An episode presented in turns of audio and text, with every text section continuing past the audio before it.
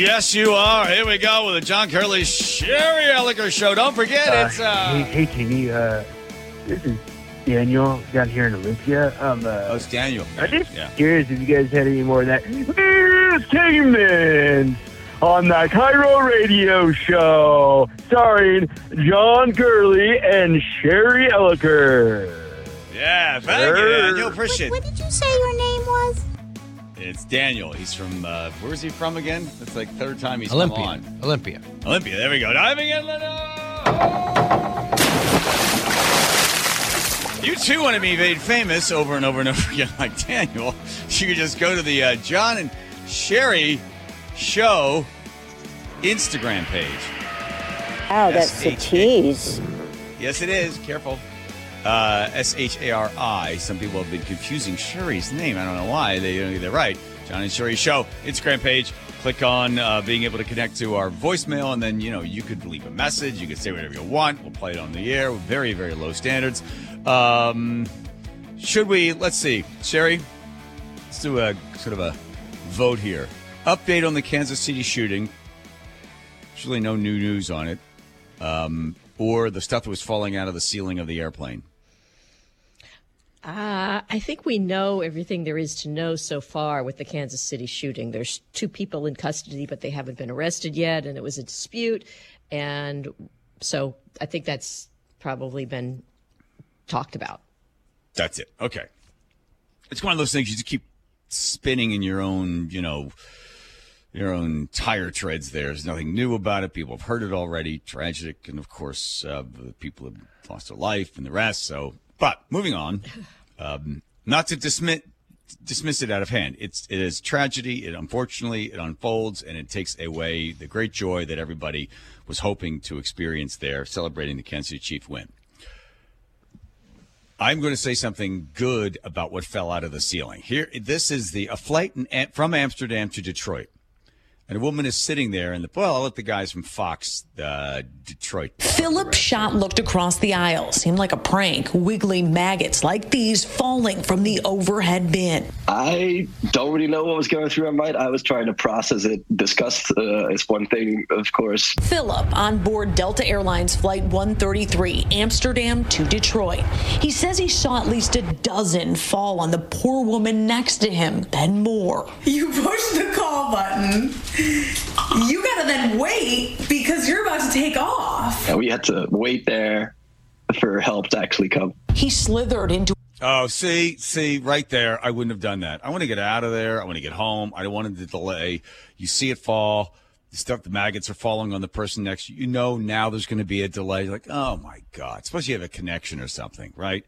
She just, she's screaming. Flight attendant comes by. Nope, nope, nothing, no problem. Just, let's go. Let's take off. Let's, whoosh, let's get going. While it's raining maggots. Hallelujah. Raining maggots. I mean, it wasn't raining. There was a, like he said a few. He, you know, it wasn't like she was covered in them. But we'll continue. Shari, if you really wanted to get home to Detroit from the Netherlands, would you two have also complained? Because you know now it's going to be like an hour delay. Maybe they got to change flights, maybe a new plane. Just tell the lady next to you, just you know what, grin and bear it for the rest of us. If if it were that close to me, of course I would complain. That's gross, and you don't know how many maggots. The the culprit was a, a rotting fish in a guy's Well, oh. luggage, overhead luggage, that he had wrapped Uh-huh. in newspaper. So I don't know how quickly maggots multiply, but you never know. By the end of the flight, that's a long flight. There could be thousands of them. Wiggly maggots like these falling from the overhead bin. I don't really know what was going through my mind. I was trying to process it. Disgust uh, is one thing, of course. Philip on board Delta Airlines Flight 133, Amsterdam to Detroit.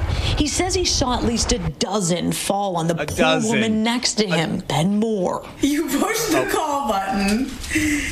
You gotta then wait because you're about to take off. And we had to wait there for help to actually come. He slithered into another See? seat to get away. When help came, the flight attendants tracked the insects to a passenger's bag in the overhead bin. They found out that there was a rotten fish in there. The fish wrapped in a newspaper, and the guy who put it there stood up and actually claimed it. But I did see everyone's reaction to the bag being opened, which was just an immediate pinching of the nose. They took the not so precious cargo to the back of the plane, then a message from the pilot. And So gross. The people in the back, take it to the back of the plane. I mean, it's bad enough you're in the back, right?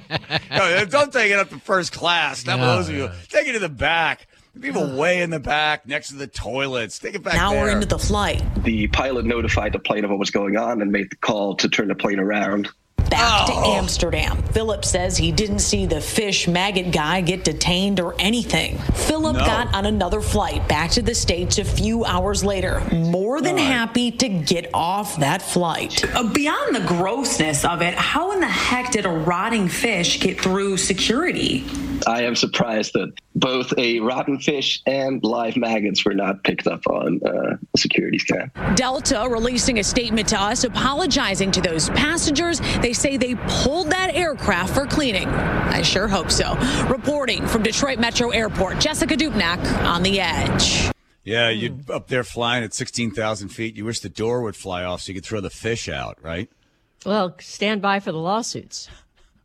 The trauma of maggots. I mean, it is gross. It's horrible. And and he, what's he doing with that fish? I I don't I don't blame security for not pointing it out. I don't think they have you know a like X-ray f- fish machines. or that can, yet. maggot detectable, you know, radiography or whatever. I don't think that. Well, when that person would come into customs, they say, "Do you have anything you purchased? Are you carrying any fruits, vegetables, any food at all?" Guy would be like, "Oh, I got this, I got this maggot-infested fish." um, sure, I'd like you to listen, and I'll say something positive about maggots. Um, but first, why don't you take a listen to this? No, that's not the sound of a juicy piece of steak sizzling on the barbecue. You ready? Not really. That's the sound of millions and millions of maggots chewing their way through a juicy piece of steak out here in the Nairobi National Park. Hi, I'm Paula Kahumbu, and I'm here in the Nairobi National Hi, Park Paula. with Dino Martins, and we're looking at a cow that's died just in the river right on the edge of the Oh national park. God, this just gets worse. He's trying to convince me that I really should care much more for the tiny little critters, even if they really stink. Well, it's not the maggots that stink, but it's See, sure, it's not the maggots. Let's keep this in perspective. actually the putrefying oh. tissues of the cow. yeah, it's the cow. How, who made a video of a dying or a di- dead rotten cow and maggots eating it? What to just te- tell everybody the m- maggots don't smell? Wow, there is a headline. Hold on, there's 23 more seconds. You need to open your mind, young lady. A young, beautiful woman like yourself has an opportunity to learn something. You're to not digging out from new. under. It's not Oh, going to work. oh, oh, Oh, at no. you. Are you going to cover me with maggots? You know what? Here's what happened, folks. At the beginning of the show, I made some offhanded joke because that's what I do. I'm the offhanded joke guy. And then all of a sudden, Shari's like, all sensitive. Yeah, okay. So you're in a hole. Stop digging. Or what'll happen? You'll see. And the more the maggots feed, actually, there'll be less and less stink. Because what the maggots will do is take the flesh, feed on it, and turn it into fat maggots that turn into flies, that turn into food There for flycatchers and drongos. And basically, it means this cow will turn into flycatchers, into drongos, into dragonflies, into all these other things in the ecosystem. Beautiful, beautiful creatures. Transforming Circle of nature. life. Yes. There's nothing they're a s- more encouraging than a fat maggot. They'll turn into fat maggots, which are lovely. Yeah, then Right. they turn into uh, butterflies and stuff like that. It's a circle of life. I think Elton John said it best, Mm-hmm. Shari.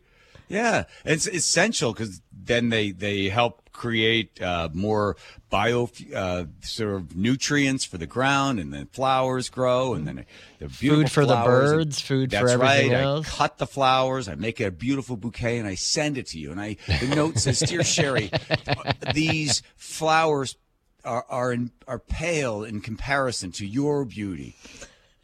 but rose these flowers by any are not. name. Uh huh. The, the the the flowers are not going to bloom on the inside of a carry-on bag where there's thousands of maggots. I mean, if those are just the ones that fell out on her head, imagine how many there were in there. Fair point. Okay, Joe, you're not allowed to be keeping score like that. Teeny, how about me? Do I get a couple of points? What do you got for me, Teeny? Give me something over there. What do you got? Uh, let's see. Hmm. Putin says, by the way, if uh, he was going to vote in uh, the election, which apparently the Russians were very involved in 2016, uh, he says he'd, he'd like to see Joe Biden win. Why does he want Biden to win over Trump?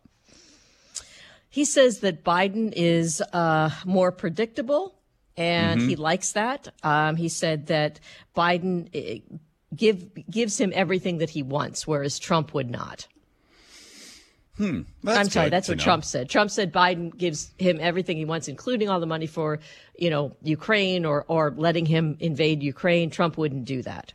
Oh, I see. Yeah. You really would rather have somebody predictable, right? It's the insane man policy that Nixon talked about when uh, Kissinger told him, they think you're crazy. And he goes, good, let them think I'm crazy. And the same sort of thing, people, Trump wasn't doing it intentionally, but these other people are like, that guy's nuts, right? He's crazy. You don't know what he's going to do. Totally unpredictable. They like somebody predictable. You got Joe Biden in there being predictable. Biden or Putin also said that when it came to asked him, what did you think about your interview there with Tucker Carlson? And he's like, uh, translates into too many softballs, not an interesting uh, interview. And I think he described Tucker Carlson as um, possibly weak. Um, so wasn't impressed overall with uh, Tucker's two hour No. boring interview. He said, to be honest, I thought he would be more aggressive and ask tough questions. Um, he said he was ready for him, and he was just disappointed that he didn't ask, you know, any questions. He asked him softball questions. And um, he said, I wasn't ready for that. I wanted it because it would have given me the chance to explain myself more. But, you know, uh, Putin went on for what, two hours talking about the history of Russia? Right. And so Tucker would try to get a question in, and the guy would then just filibuster for what seemed like 40 minutes on each question. Oh, it just wears you out, tires you down. But uh, Putin, Putin endorsing uh, Biden for uh, 2024. By the way, just quick side note: Matt Taibbi uh, and uh, two other investigative reporters have done an amazing job. I'm going to highly recommend it. It's quite long. There's going to be three pieces to it. They have been working on this thing for about two or three years, and they're finding out how um, the whole 2016 Russia Trump um, story and where it came from, what was the genesis of it, how was the CIA involved in it. It's wild. I mean, really wild. And he said it took a long time for them to get all the sources on it. He made sure each one of the sources that were talking to them independently had the same story. Uh, and it's a three part series, and it's just fascinating to see how all of that was happening behind the scenes and how the CIA was directly involved. And they actually the ones that actually created the Russia Trump story, and then how the CIA was bumping. That's a term that they use.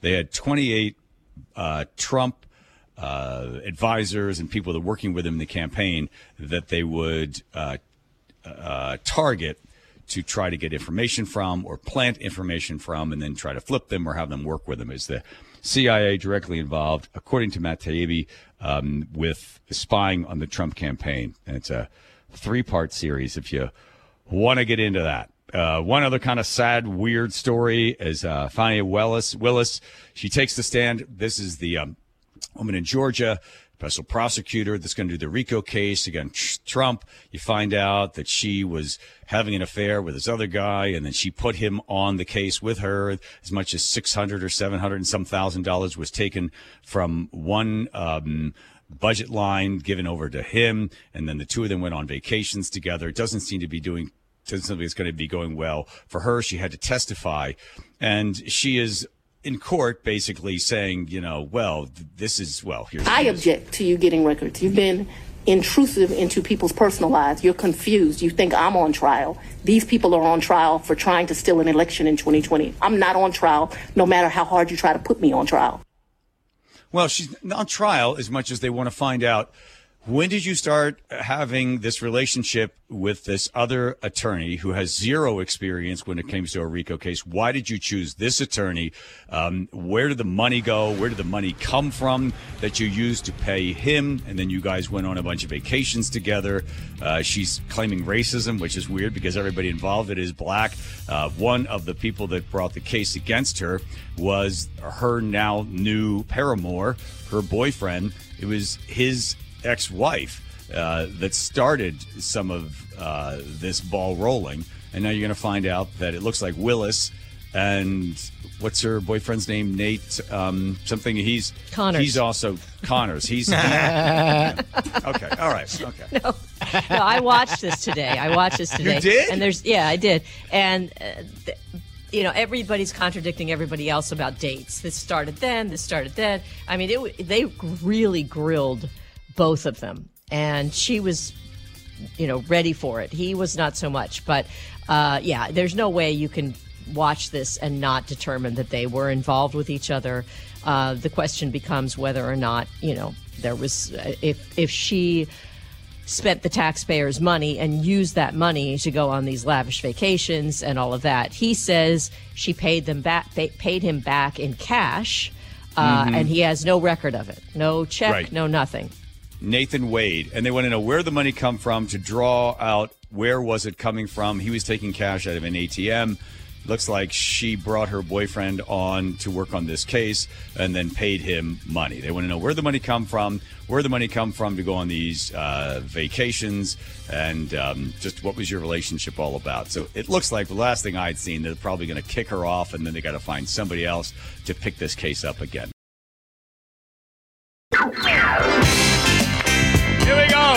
With the John Curley Shari Elliker show and the um, adorable, gorgeous, lovely Shari Elliker. Switch over to Too late. Smiling. Too late. Oh, come on. Damage is done. Oh, boy. I You guess you know what's going to happen? No. What's that mean? I don't know You'll what that see. means either. Oh, oh, you can't do that. That's that's a threat. That's like a crime. I got, I got to call David Rose. Yeah, because spotlight with David Rose because he's watching criminals and trying to catch criminals all the time. People that do things like break the heart of a dear friend by making an offhanded comment about somebody's someone. You know, that's not the, the David Rose. I apologize. That I, I I'm guilty. All right, I said something to, Uh, about Shari. So going into the commercial break, but we're good friends. We could do this. We could joke like that and and. uh Quick, say something other than what I'm saying right now, David Rose. Sher- Shari, do you get danger pay for working on this show? I feel like you should get some danger pay. Yeah, I, I kind of agree that that would be something that I should consider if I ever get another contract because There you go. hazard Yeah. pay. And John, I got a great, I got a great counselor for working on the issues, man. They're just great. Oh, I know. Thank you, I know. David. David Rose, you, you knew him from Most Wanted, uh, and now uh, doing great work as well with his show. Um, and I tell you something, when I used to watch your show, like, God, those criminals must be like, oh, shut up, Rose. Because you'd show the pictures, and then, like, within a short period of time, all of a sudden people would call in because they knew, oh, I saw that guy. I know where that guy is. Does it make you feel good, just generally, before we get into the stuff that you've been working on? when you put something up and the guy did some horrible crime, and then within two or three days you heard that they had caught the guy, did, Oh, yeah. you slept well Yeah. at night? Like, oh, there we go. There's Yeah. another scumbag off the street, right? Yeah, yeah. I'm in fact, I'm still doing it. Crystal Tate got uh, announced that this morning. She stole a 74 year old woman's purse out in Covington, went and charged up all her cards, and you, you wouldn't believe how many tips we got on this lady, and they arrested her. So you know, I got a nice note from the the police chief, and, and the victim feels a lot better knowing that you know she's going to get some justice. Sort you've been of. in this bit. Yeah, you've been in this bit. Yeah, exactly. Which brings us to the big topic of is justice being served? I know you've been following um, a lot and doing research on juvenile crime, which has skyrocketed in the last couple of years. I think it's over eighty some percent. A lot of car, uh, carjacking and then car theft and then. Uh, assaults and deadly weapons and the rest of the stuff. What do you think as you're sort of digging through this data? What's your sort of theory on what's happening? Well, first thing nobody wants to talk about is we have a gang problem, and you don't ever hear anybody in official capacity talk about that, right? So when you look at crime in cities like Seattle and Renton and Tacoma, um, they're dealing with with gangs and with disputes, and so that's where some of the violence is coming from. And then they're leading the path for some of these younger teens setting bad examples.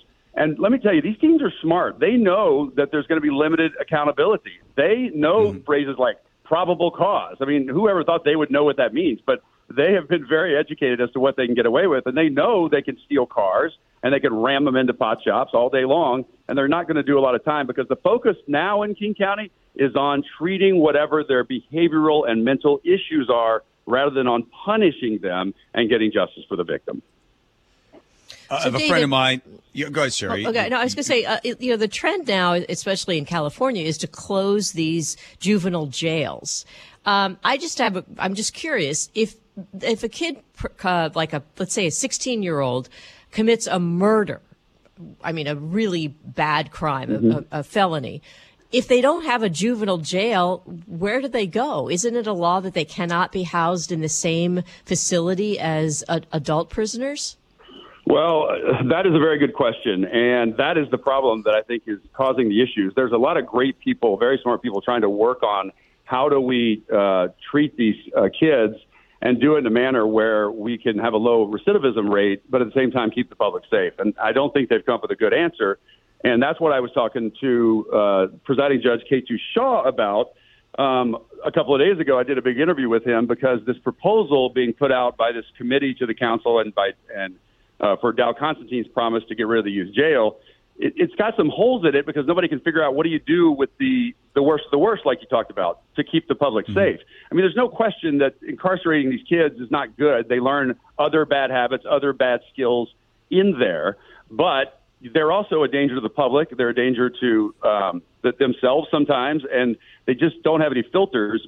Partly because of their age, because of their broken family backgrounds, because of the drugs, which are you know being used all the time. I mean, fentanyl is almost in every crime report that I read, you know, anymore. So mm-hmm. it's a difficult problem. But I would say this: Leesa Manion, the prosecutor, and Judge Shah, both of them think that they need some tools, some options, so that those worst of the worst will not be released. Because right now the plan is to open these group homes run by community organizations in neighborhoods and put one to five teens. Well, how are you going to rely on a group home to not let a killer walk out the front door, right? Mm. So there's a lot of concern there. So Dow Constantine had announced, and I think he's backed away from it. So the taxpayer spent about two hundred and fifty million dollars on the juvenile detention hall, um, and then he said, "Well, we're going to close it down." And then they complained, "Well, we can't find anybody to work there." Well, who would be hired at some place, knowing that within two years or a year, where they hired you, you're going, it's going out of business. Nobody would apply for that job, especially if you have to stay there for a certain amount of time in order to get a pension. That basically goes away. I think it's three years and you get a pension. So they're, they're not hiring because who wants to work at a place that's, hey, going out of business, you know, need help that's it doesn't make any sense and this general idea that he says you know historically oppressing you know a portion of our population so we don't want to continue to oppress them so rather than putting them in jail we'll have them do restorative justice and this other stuff but these kids as you said have figured it out there's a famous bite from a couple of months ago where the ju- with the kid sitting there he says to the judge you mean you're not going to send me home i, I thought you were going to send me right. home right. Exactly. Exactly. So yeah, what so what do you do? And I think you know, look, I don't know what Dow was thinking when he made that promise that he was going to get rid of the jail by 2025. But sometimes we all, in the heat of the moment, you know, following what happened with George Floyd, there was a, a lot of emotion. We saw city council members saying things publicly that they've since backed away. Uh, so you know, he's promising close the youth jail. You know, look, in theory, in a perfect society, that would be great. Get all these kids uh, the behavioral and mental health treatment that they need. Uh, make sure they're in secure places, that they feel loved, and you know, and kumbaya. But that's not the world we live in. I mean, look at the news every night. Look at the number of carjackings we have. I mean, these kids are carjacking people at gunpoint. They're yanking them out of their car, right? Because they feel like there's no repercussions. And in some sense, as long as we lean into this uh, treatment over incarceration, you know, there's not going to be because some of them are just going to work the system. Now, I will say, John, there are some that are getting help. Um, I talked to Devontae Parsons, who runs Pro Safe Potential down in Federal Way, and he says he's helped 155 of these kids in the last two years, and he's a former convicted felon. So he's running a program, and he says the idea is you get involved in their lives. He stays in contact with them, meets with them three times a week, and and he becomes more of the focus, and and the group they're with more of the focus than these bad elements that they have, because these kids have friends in other counties, right? Social media has connected all the bad apples together, so the bad influences are able to spread pretty pretty quickly. But when we have a 13 year old and a 15 year old driving down Aurora Avenue intentionally running over human beings, and I don't know what they're going to charge them with, but I sure you send them back home again. If you just know that what you do, there's no repercussion, you just keep doing that. We are creating a criminal class. Um, and I don't know what you do in King County and the state of Washington because we'll continue to have people that don't want to hold them responsible for their behavior because of, you know, oppression and all the rest that goes with it when the numbers don't support this this cockamamie idea that Dow Constantine needs in order to get elected. You don't have to comment on that. That's my own. I know I'm not allowed to have an opinion. We're just straight well, I'm, I'm going to do a deep dive Yeah. on that. I'm, I'm going to do a deep dive on that on the spotlight coming up Friday night, um, and and look at those issues, right? Because politics are behind all this, right? If you think about it, they get their money, the courts get their money, and the prosecutor's office get their money from the general budget, which is controlled by Dow. So nobody can Yes. say the wrong thing when you're trying to get 20 more prosecutors and you need more resources. They've cut 10 juvenile probation officer positions in the courts, right? These are the these are the probation officers that meet with the kids that get them the services they're supposed to need. But they thought this new diversion therapy or diversion treatment would lower the number of filings. Well, it hasn't. We've seen crime go up. So now we don't have enough Right. probation officers to help the kids that are that the filings are being done on. So it's a mess. It is a mess, but it just means uh, more work for you, David Rose. Keep up uh, the cause and uh, continue to continue to get that great feeling as you get some of these uh, people that are committing these crimes to be able to serve the justice for the victims. And unfortunately, there's just way too many of them. Thanks, David. Thanks for your time. Yeah, yeah. John and Shari, I'm a big Oh. fan of the show. Keep doing what you do. Thank you. Oh, there you go. Oh, see he loves the two of us. Sharon, I love you. Too late. Too late. Oh, wait, you Stop cannot do that. Stop No, you're not allowed to do. All right. Here's uh, talk about train wrecks and. You calling me a cars train and- wreck? No, no, just Oh. uh, I, I am right now. I'm just he's throwing me off my game. I'm gonna go eat some Triscuits.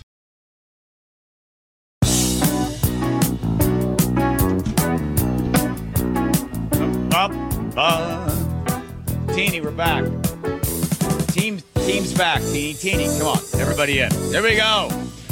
It is John Curley, Shari Elliker Show. Thanks, Dave Rose. For st- yes, okay, that makes no sense. Uh, for stopping by. Bad Valentine's Day um, for these people. Is this a new thing that people are doing? Uh, getting it on on on running subway cars. Shari, is this something the story you wanted to share?